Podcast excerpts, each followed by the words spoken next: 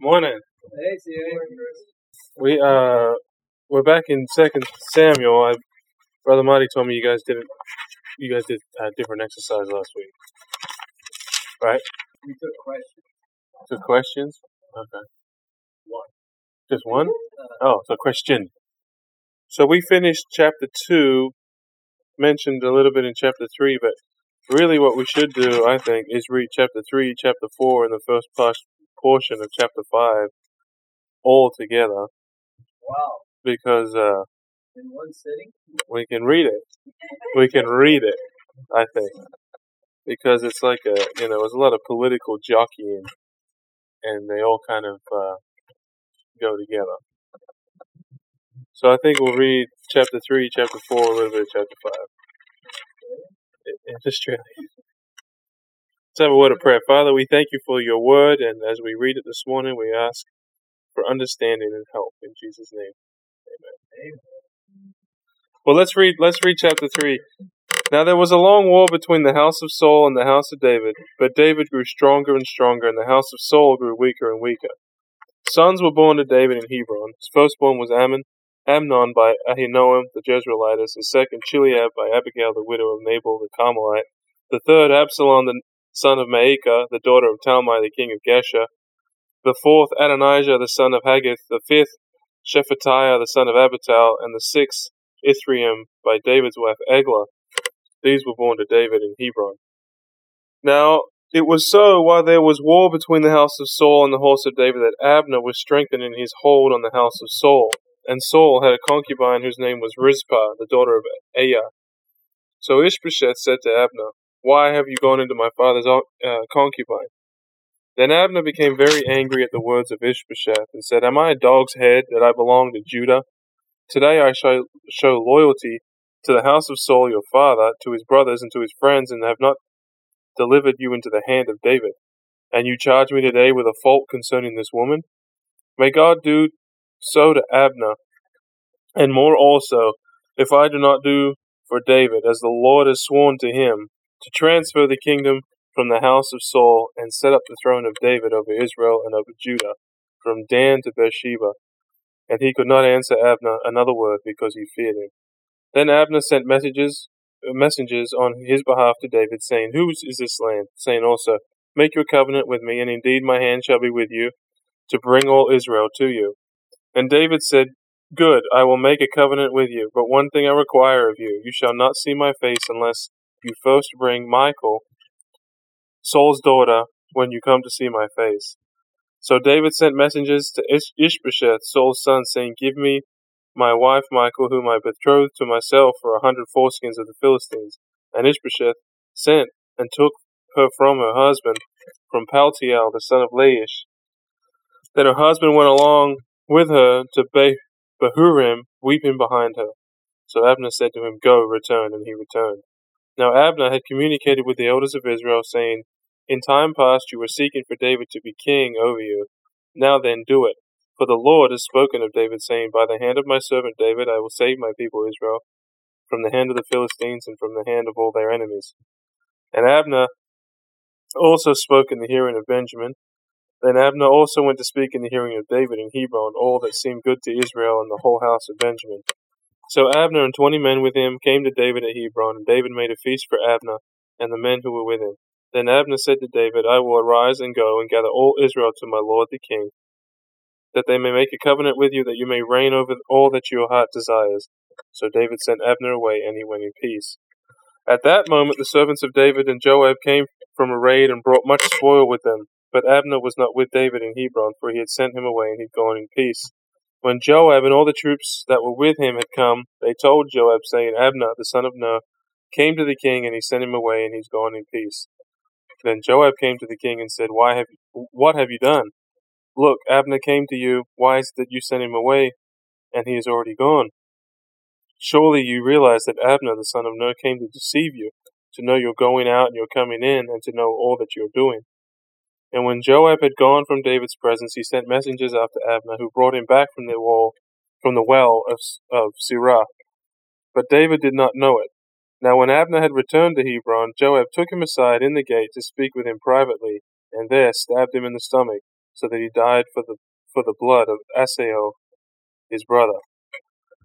Afterward, when David heard it, he said, My kingdom and I are guiltless before the Lord forever of the blood of Abner the son of Ner. Let it rest on the head of Joab and all of his father's house. Let there never fail to be in the house of Joab one who has a discharge, or is a leper, who leans on his staff, or falls by the sword, or who lacks bread.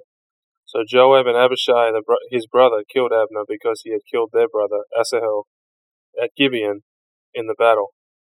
Then David sent to Joab, to all the people who were with him, Tear your clothes, gird yourselves with sackcloth, and mourn for Abner and King David followed the coffin.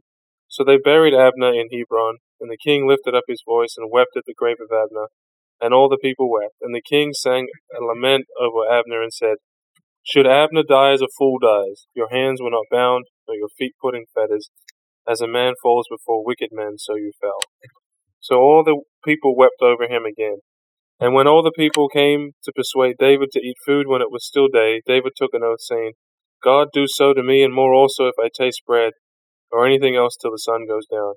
Now all the people took note of it, and it pleased them, since whatever the king did pleased all the people. For all the people and all Israel understood that day that it had not been the king's intent to kill Abner the son of Ner. Then the king said to his servants, Do you not know that a prince and a great man has fallen this day in Israel? And I am weak today, though anointed king, and these men, the sons of Zeruiah, are too harsh for me. The Lord shall repay the evildoer according to his wickedness. Chapter 4. When Saul's son heard that Abner had died in Hebron, he lost heart, and all Israel was troubled. Now Saul's son had two men who were captains of troops. The name of one was Baanah, and the name of the other was Rechab. The sons of Rimmon, the Beerothite, Beerothite of the children of Benjamin.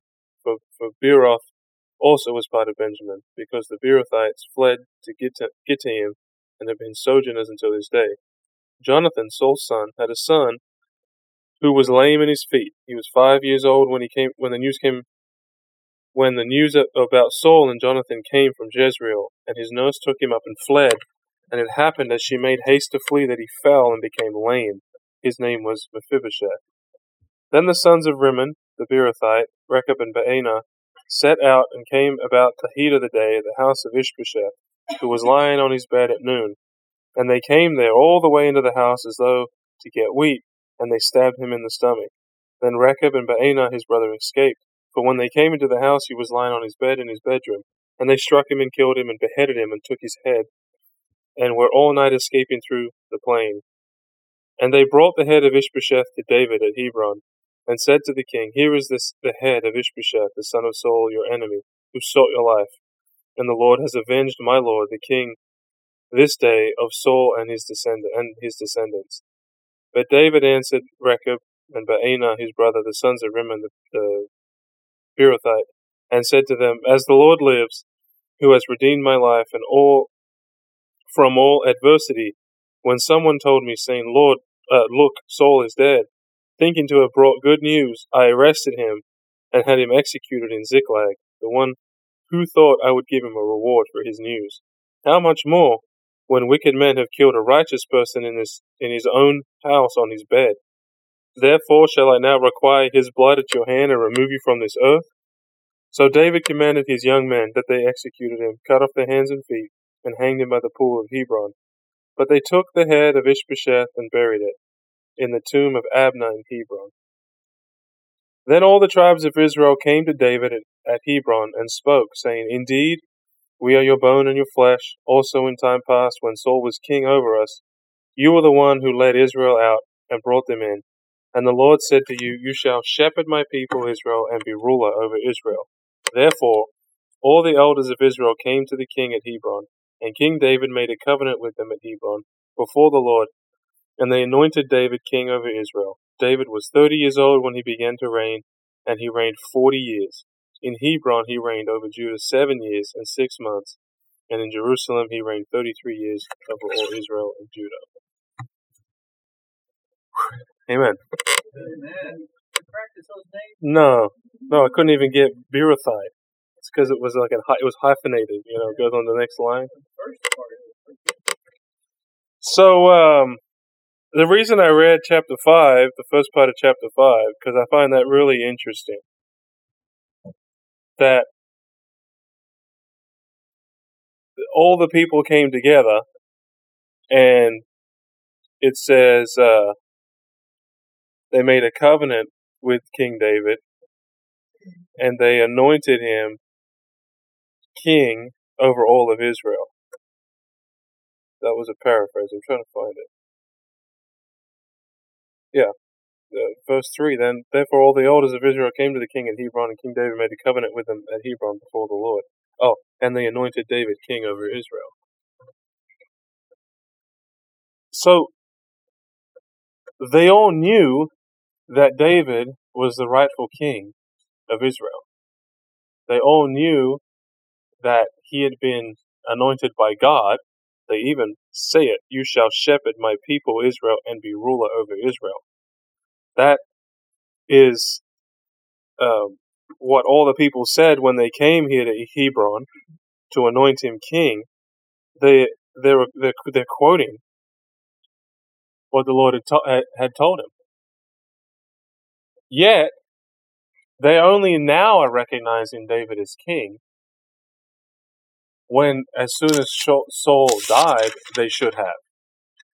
Instead, they recognized Ishbosheth as king at the hands of Abner, who had who had uh, propped Ishbosheth up to be king. And it almost seems as if Abner was doing using Ishbosheth as a puppet, so that as a puppet king, and Abner was the one pulling the strings because what we see in the, those those those chapter three and chapter four is Abner, Joab, Rechab, Baanah. They're all jockeying for position, some kind of political position, and their um, morality, their their um, integrity, their ethics, their code of ethics be damned because there were opportunities that presented themselves that they felt that they had to take advantage of because it was going to put them up in a position in society. I mean, Abner, Ishbosheth accuses Abner of doing something, and Abner says, Well, that's it. If this is the way this is going to work, I remember that David's supposed to be king. So I'm going to go to David and I'm going to and I'm going to I'm going to make a covenant with David and I'm going to present this to David that I can bring this all about to make you king. But I I but with me bringing this this news and bringing this unity then I need to make sure that I have a position that I get some kind of promotion. And David makes an error here. With, I, I think. I mean, he made a big error. He's got. He's already got five wives. Now he wants this other wife, his previous wife. Yeah, Michal wants wants her pulled away from her current husband and whatever family that that, that they had together because he needed another. I guess the the five or six that he had already weren't enough. We already know that's a big error in David's life, right? That in Deuteronomy chapter 17, the kings are told not to multiply horses, wives, or and gold and gold. And here David is just taking wives as he pleases, totally against the, the will of God. In fact, one of them, um, Absalom's the son of Maacah, the daughter of Talmai, the king of Geshur. You know, you read through these and you're like, okay, where did he pick these wives up from? But you, you read back in, in, in 1 Samuel that he made a raid on Geshur. I think it was when he was in, uh, when he was allied with the Philistines. Chapter 27, David and his men went up and raided the Geshurites and the Girzites and the Amalekites. So during that raid, evidently, I, I mean, maybe he uh, took for him the prettiest woman and made her his wife. So major error on David's part. Another major error uh, ripping Michael away from Paltiel, um, the son of Laish. But the whole time this is happening, Abner, Joab, uh, all the inhabitants of Israel, they they knew that David was the chosen king, but they sided with Saul anyway. They knew David was the chosen king, but they sided with Saul anyway. And the choices they made as to who to side with weren't what honors and glorifies God, but what fulfilled their own desires. There's indication in what Abner says in chapter 3 and verse uh, 17. Okay. And Abner had communications with the others of Israel, saying he sought for David times past to be king over you. Mm-hmm. Uh, and I'm wondering, you know, back in chapter 2, uh, when David sent messengers, verse 5, he sent messengers to Jabesh Gilead. And uh, then, you know, thanking them for the kindness that they showed to Saul. Yeah. And then in verse 7, it says, Therefore now let your hands be strengthened, be, be valiant, for your master Saul is dead, and also the house of Judah have anointed me king over them. Yeah. So, it, it, you know, it's as if he, uh, I mean, I don't know when, that's not the moment that they were considering receiving David as king. Mhm. He- He makes this, uh, uh, he, he reaches out to them. And then verse 8, but Abner, the son of, of Abner, took his ship. So it seems that that had Abner not inter, interfered, Yeah. there's probably a good chance that Israel would have at that time, at that time, you know, joined David. Right. Right. But he did interfere, and, and it only takes you know one man in power Yeah. to uh, Yeah. Screw up the whole bunch Yeah. of people. You know, all the tribe of Benjamin to lead them in rebellion, and say no, no, no. Ishbosheth came.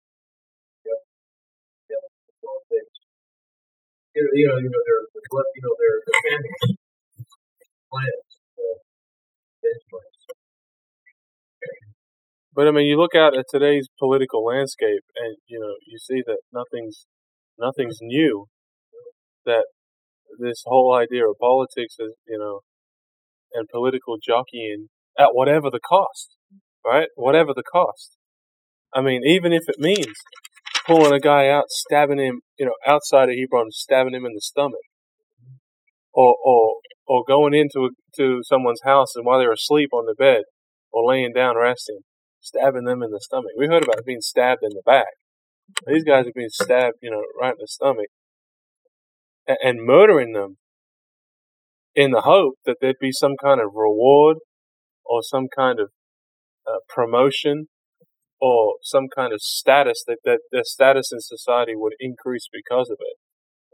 But, you know, just, just add to what connection you're making. Mhm. Did you see that this is uh, militarily inspired? Mm. You know, by Abner, Mhm. he's the general Right.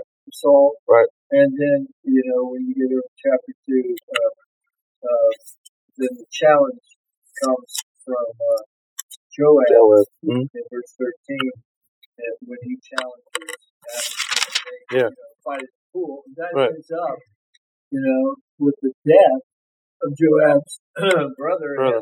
Yeah. Asahel. And uh, so, but, but you know, if, if you as you look through the story, it's the, it's the military guys. Mhm. Jo, Joab doesn't end, you know, killing Abner. Right. You know, after the uh, revolt with Absalom, then he kills Absalom's uh, general as well, Right. who was a threat, you know, to his position. Right. Would, would you be right in saying that Joab wasn't a very good guy? Uh, I I mean, he's a, I mean, he's he's just like. Uh, remember, he's a soldier. Yeah. So death is not something, you know, murder. I mean, Yeah. killing is not something. Right. Bloodshed. Right. Distant from it. Right. And uh, uh, nor for David himself. For that matter. Sure. I mean, he, he he, he pictures what men are when they are aspiring to have their own position, turn pride of life. Right. I mean, it's something that we all have to be guarded in ourselves. You know, so, you know, we, we could look at Joab and say, "Oh man, I'd never do something like that." Maybe not necessarily bloodshed, right? It'd take a lot in the times that we live to cause somebody to turn to bloodshed. But that doesn't mean that we might not see an opportunity that goes against, you know, our, our moral being, but still take the steps that it takes because we see something that, an opportunity, something to aspire to. You know, maybe it's stealing something, maybe it's, maybe not necessarily murder, but maybe it's, it's ruining somebody's reputation because they stand in the way of your position. We see that happen a lot today. If if if uh, we can't lay hands on them, we'll just ruin their reputation, and then no one will want to associate with them. Um, you know, there's things like that. Anytime, uh, any opportunity that you can advance yourself in this world amongst men,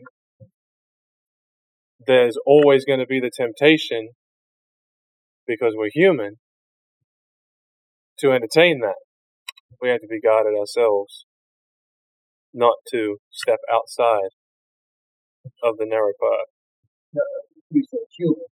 He said yeah, Sinners, right, And, right. and that's why you know you can go back, you know, and, and, uh, and everything's applicable to today because man doesn't change, Doesn't change. change, Right, change. right. That's part of what it is. Yeah, we go all the way back to Cain and Abel. Just as a note, what we say, this is the same passage. This was the do verses of chapter five. This verse that way greater detail. First verse, chapter eleven. Mm-hmm. David became over all Israel. And then they, uh, chapter 11, verse 10, there's a catalog of David's mighty men. Mm-hmm.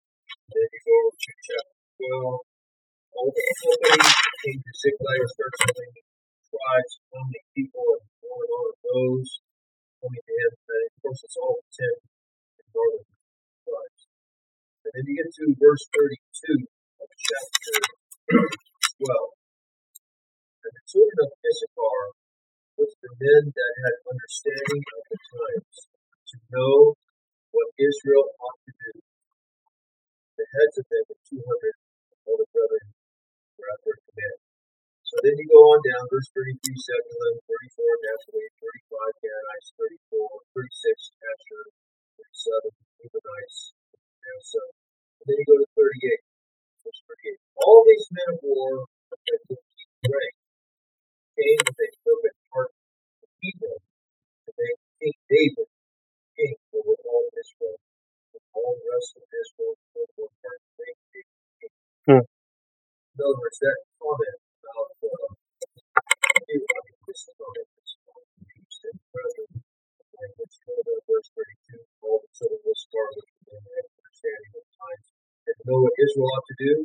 Well, what they ought to do was to make David king Hmm. over all Israel. Hmm. And so moving things, they're intentionally moving things that direction, trying to, you know, make this happen peacefully, you know, make it happen.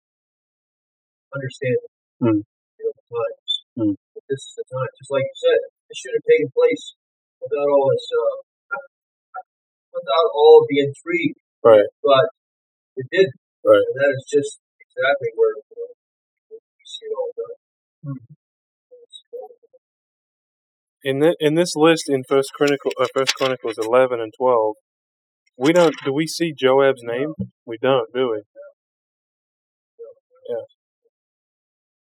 These are all the other tribes, all their men. But Joab not mentioned in David's mighty men, Right. even though Joab was the leader of his army. Oh no. Lot- was a mighty man, but we're dead. That sounds like a, a had his mighty McGee. men. His mighty men were noble Yeah. men. Right. Okay. Joab was an opportunist Hmm. and a very powerful guy. Hmm. That's I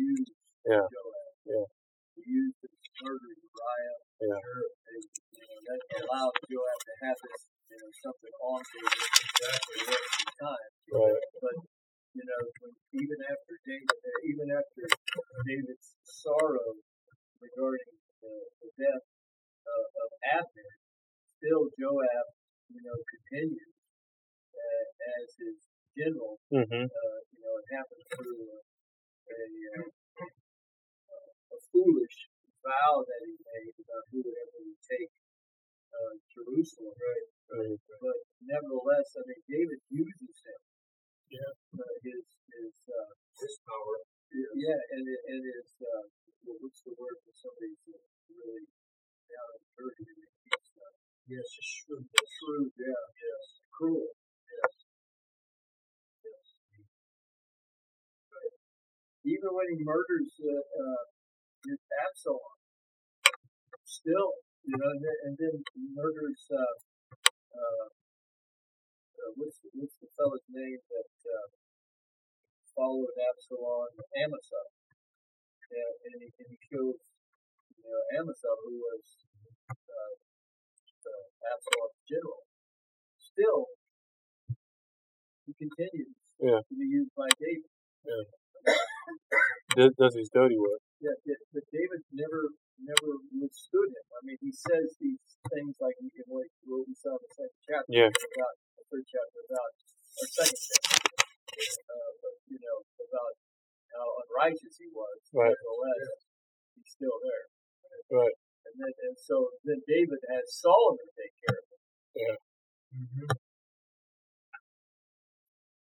There's a, you know, there was a the first things that David committed to, to his son is take care of Joab and then take care of uh, uh, what is it? Doeg. Yeah, yeah, Doeg, yeah, he's a piece of work. You know, hitman, and then and then Shimei. Oh, Shimei, yeah.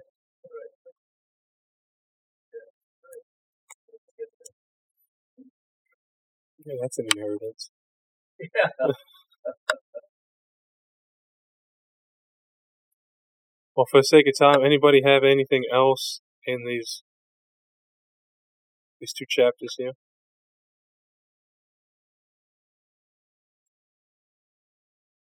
Well, you, you brought up, you know, about David to multiply wives. Yeah. And that, that you, know, you didn't to it yet, but I think the attitude that is expressed in chapter 5, verses 12 and 13, gives you the uh, uh, reason why he multiplied wives.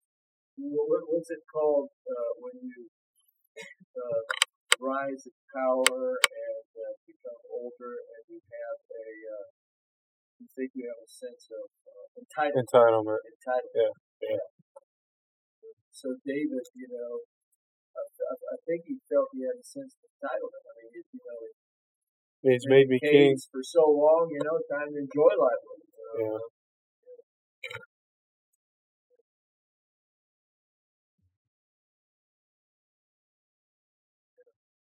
No more respect.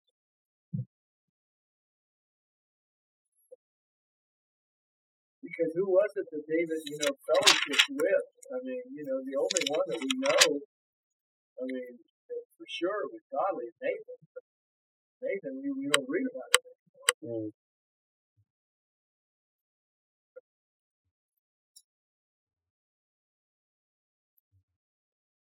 Hmm. Anybody else? Or just that word accountability. You know, you, you, you have to keep, a man has to keep the accountability. He has to purpose that for himself. Sure. He has to recognize it and make sure that he's accountable. Yeah. Yeah, unless you make the same mistakes. Brother Marty, you want to close us in prayer?